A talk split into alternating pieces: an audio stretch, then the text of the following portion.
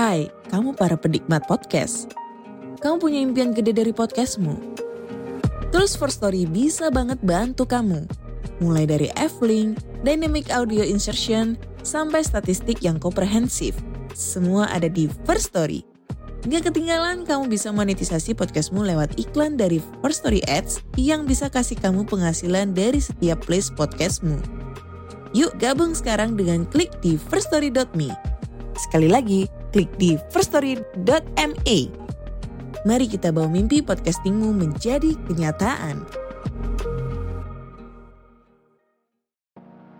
Podcast ini bekerja sama dengan First Story. Kalau kalian belum pernah dengar First Story, ini adalah platform palu gada baru yang paling keren dan memiliki fitur yang lengkap. Dan yang paling menarik, podcastmu bisa dimonetasi loh. Tunggu apa lagi? Yuk buruan, gapai potensi maksimal podcastmu dengan tools dari platform hosting terbaik untuk para podcaster. Daftarkan sekarang di firststory.me. Dijamin gratis.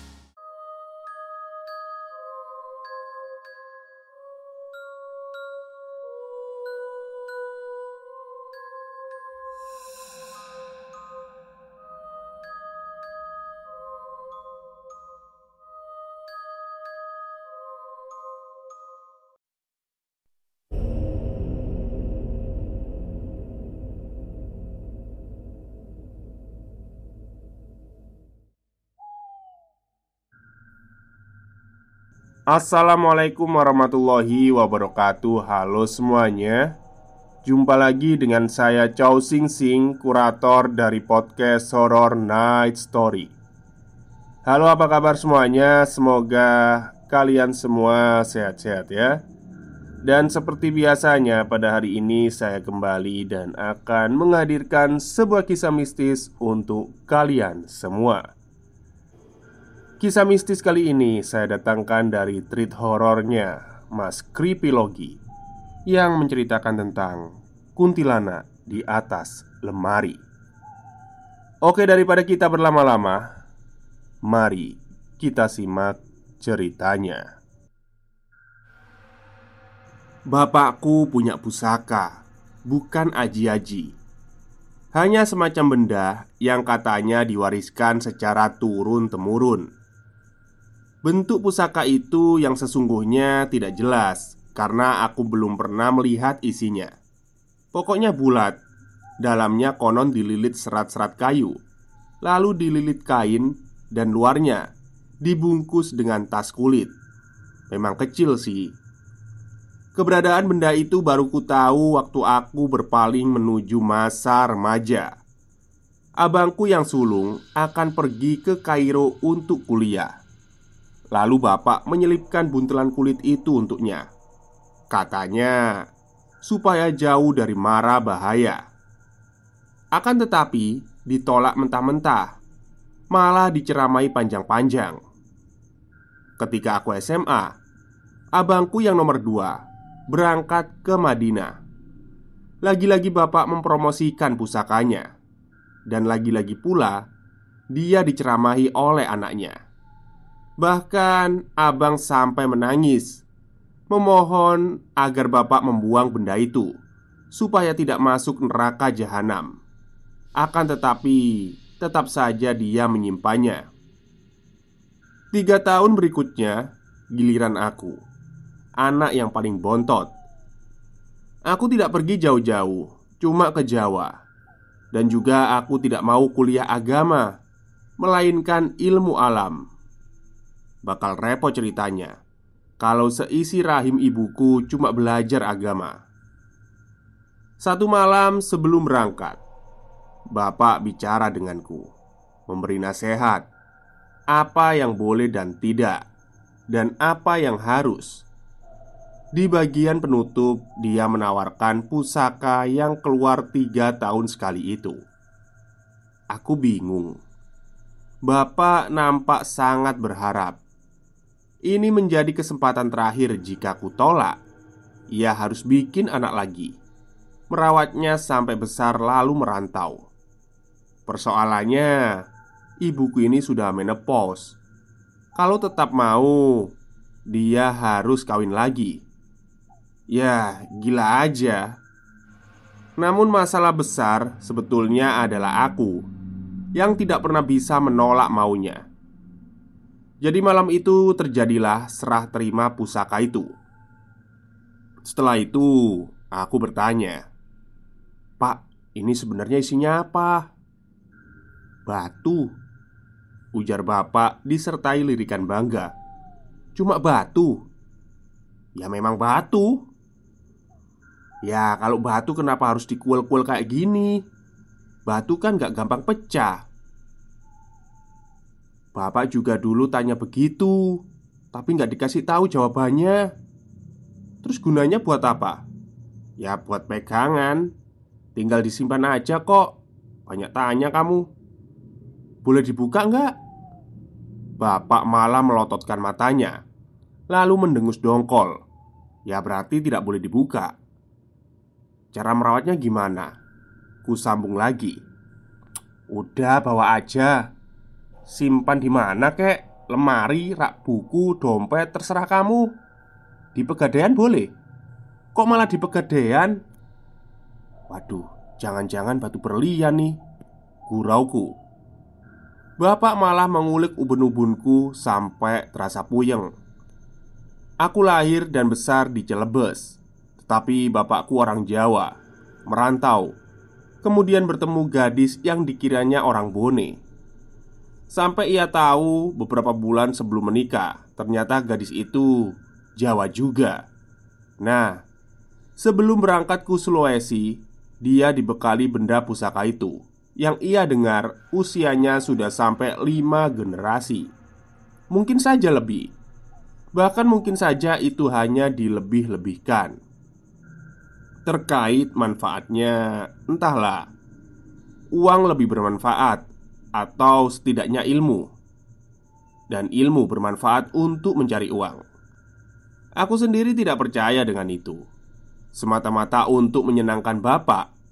Lagi pula, jika abangku kembali dari Kairo atau Madinah dan mereka menceramai bapak, aku tinggal bilang barangnya ada padaku. Mereka pasti giliran mengincarku habis-habisan kalau perlu dengan menangis jilid dua sebelum akhirnya memaksa agar benda ini segera dibuang jauh. Kalau sudah begitu ya gampang aja aku tinggal membuangnya.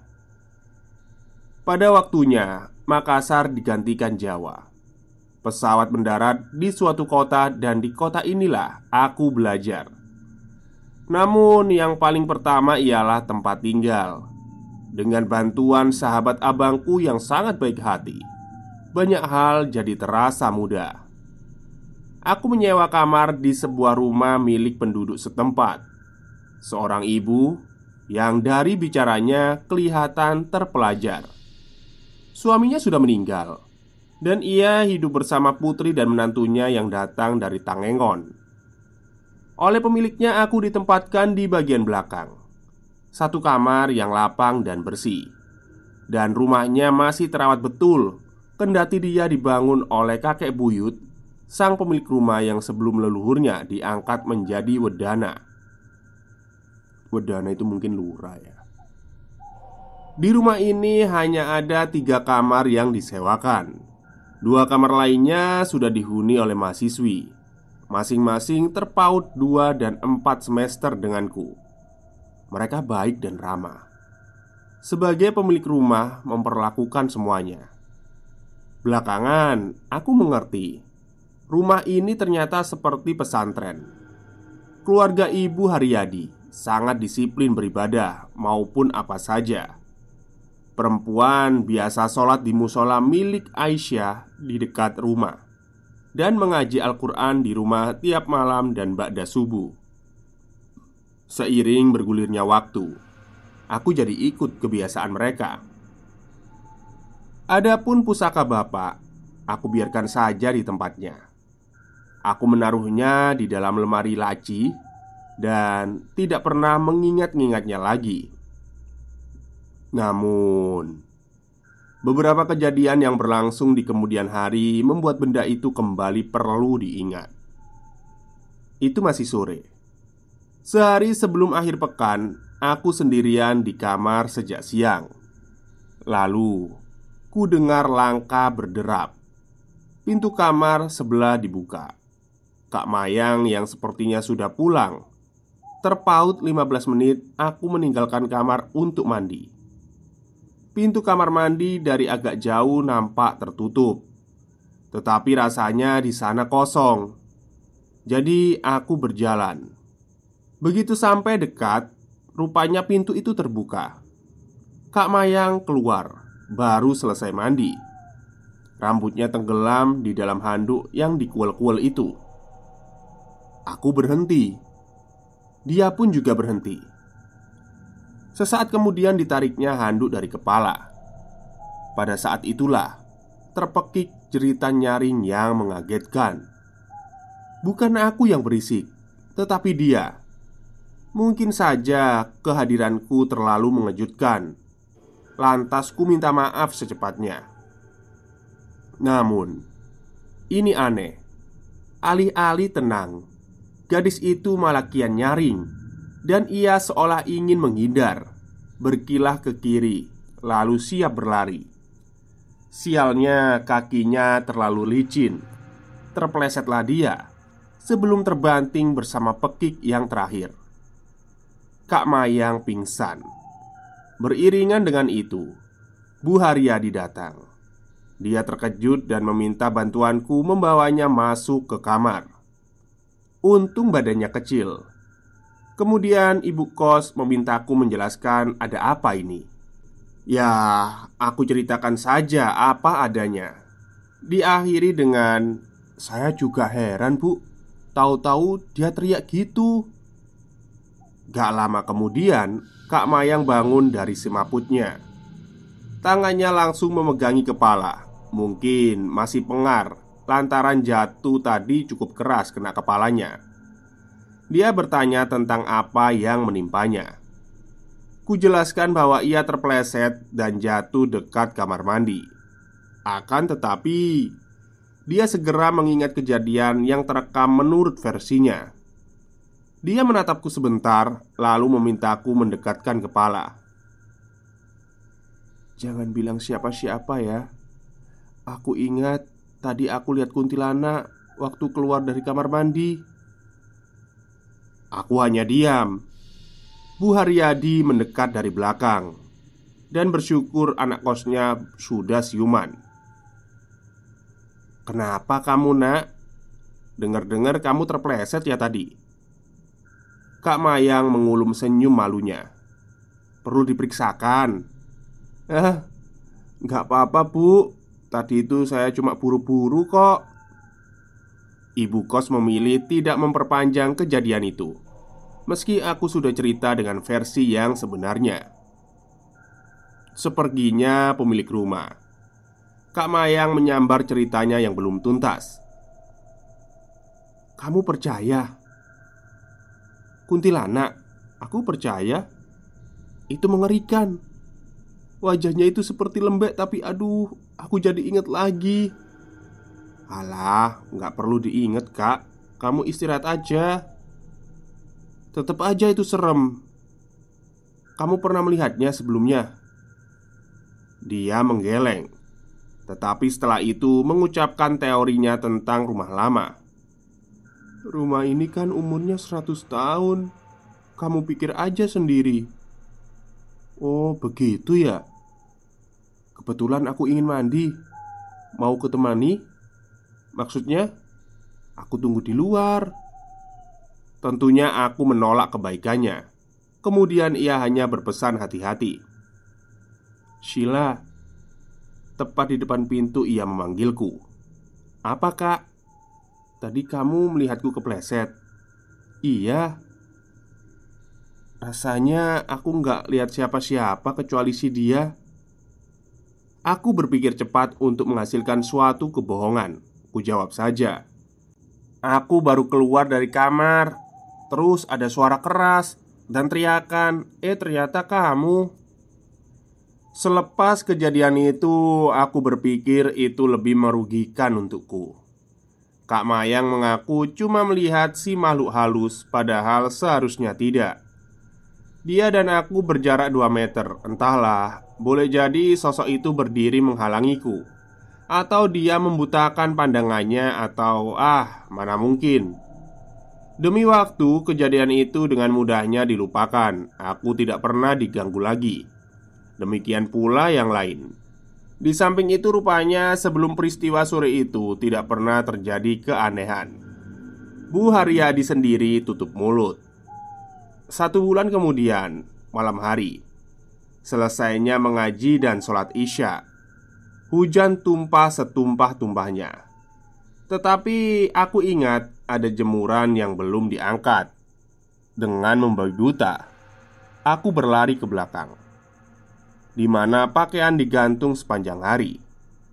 Setelahnya aku kembali melewati bagian semi terbuka yang agak gelap tempat perkakas, dan apa saja yang tidak terpakai.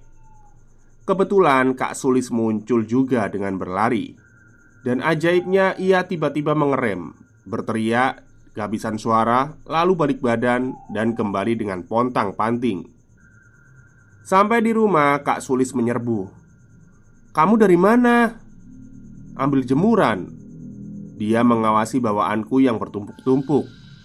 Kamu ambilkan bajuku kan? Iya kak. Ini sekalian daripada basah kuyup semua. Tapi masih campur-campur. Aku pisahkan dulu ya. Kemudian ia menunjukkan dirinya tidak terlalu acuh pada pakaiannya. Malah menodong.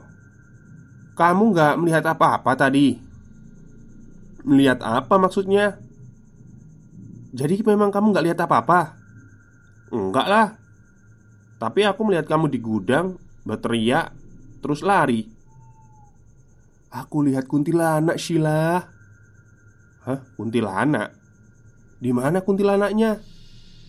Rupanya Kak Mayang sudah bergabung dengan percakapan itu Aku dari tadi langsung ingat peristiwa yang lalu Semalaman Kami jadi ngobrol tentang kuntilanak Dan bukan cuma kuntilanak melainkan pocong, genderuwo, dan nama lama lainnya.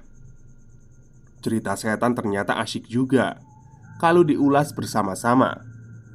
Entah kalau sendiri, bahkan aku sampai ketiduran di kamar Kak Sulis. Akan tetapi, aku terjaga dari tidur karena rupanya tidur berdempet-dempetan tiga orang itu tidak nyenyak. Pukul 23.51 perlahan aku beringsut agar tidak membangunkan yang lain. Sebelum pulang ke kamar, aku lebih dahulu mampir ke kamar mandi untuk melakukan hal yang biasanya. Malam ini rumah terasa sunyi. Berbunyi menguing khas bunyi tengah malam. Aku tidak memikirkan banyak hal Sebab kantukku masih menggelantungi mataku Kemudian aku berjalan liap-liap dengan kepala menunduk. Pikiran berada di atas kasur, tetapi di kamar terasa masih jauh. Hingga sebersit suara membuatku seperti digepuk. Saat itu, pandangan langsung terang. Selanjutnya, aku nampak sadar bahwa itu bukan suara, tetapi bunyi yang asalnya dari kamarku. Tidak jelas bunyi apa, hanya semacam kayu yang bergedek-gedek. Sejenak ragu menghinggapi benak, tetapi aku tahu tidak mungkin pula berdiri lama-lama di luar kamar. Akhirnya, dengan agak was-was, ku dorong pintu kamar. Ternyata di dalam gak ada siapa-siapa, melainkan pintu lemari yang nampak berkibas pelan dengan sendirinya. Jujur, aku tidak siap. Percaya pada benda pusaka dan percaya dengan gaib itu dua hal yang berlainan. Aku segera memutuskan tidak mau tidur sendiri. Akhirnya aku kembali ke kamar Kak Sulis, membuka pintunya dengan hati-hati. Namun, ya namun, mereka ternyata tidur dengan kaki dan tangan terbentang begitu panjang.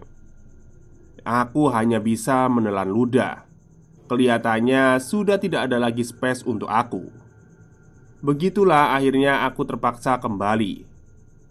Untuk satu alasan, pintu sebaiknya dibiarkan terbuka sedikit Hah, cerita-cerita setan ini baru terasa akibatnya. Beberapa area di kampusku, kata Kak Mayang konon teramat angker. Dan kisah itu sekarang terkilas, walaupun kampus dan rumah Bu Haryadi sama sekali tidak berhubungan. Namun yang paling mengganjal otakku justru benda titipan bapak. Kebetulan atau tidak kebetulan, ia tersimpan di dalam lemari dan pintu lemarinya tadi bergoyang tanpa sebab. Pikiran ini tiada henti mencemaskan terlalu banyak soal. Semakin jauh, aku malah mengira bukan rumah ini yang menyebabkan beberapa kekagetan, tetapi benda titipan bapak. Oleh karenanya, ia terus dicarikan jalan keluarnya.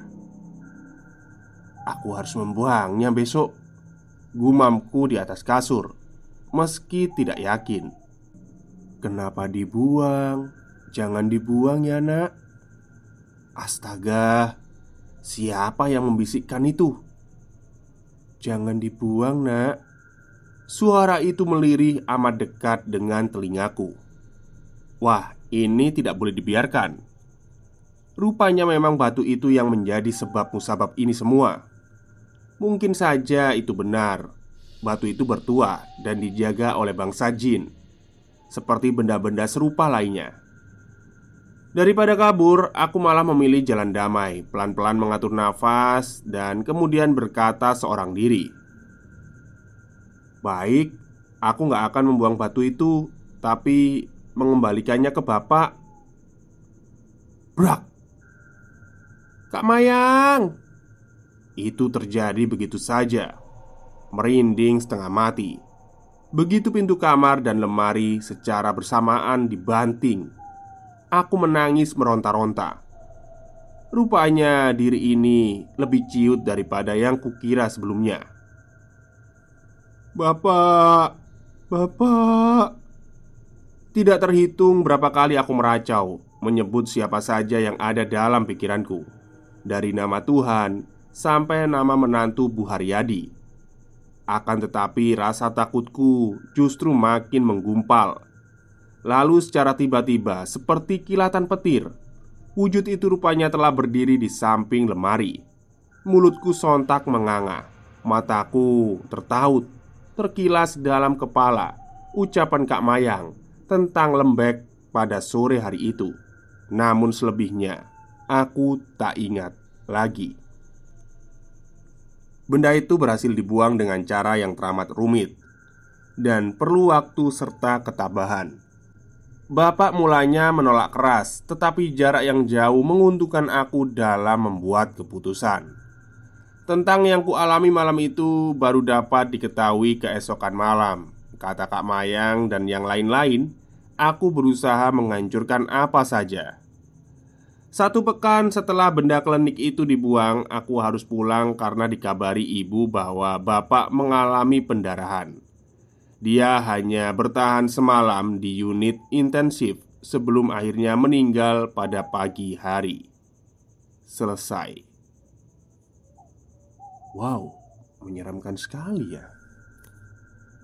Ternyata selain ada selipan komedinya dalam cerita ini di akhir cerita anu ya mengenaskan lah mungkin deh ya mungkin eh, dari generasi ke generasi itu ada sebuah perjanjian terhadap bunda pusaka itu. Jadinya eh, yang kena imbasnya ini bapaknya ini. Ya memang sih orang yang udah terlibat perjanjian atau persekutuan dengan benda bertua Ya kan benda bertua kan pasti hubungannya dengan jin toh Itu pasti nggak mudah buat ngelepasin. Harus ada Apa ya istilahnya Wadah lagi lah. Ya mungkin si bapak lah Kayak si bapak ini Mau mewariskan itu ke si anaknya yang pertama Tapi nggak mau. Akhirnya anak yang kedua nggak mau Akhirnya ke Sila ini kan. Tapi ternyata Sheila juga nggak mau, nggak kuat pada akhirnya gitu. Ya akhirnya nabraknya ke bapaknya sendiri Oke, mungkin itu saja cerita untuk malam hari ini. Kurang lebihnya saya mohon maaf. Wassalamualaikum warahmatullahi wabarakatuh.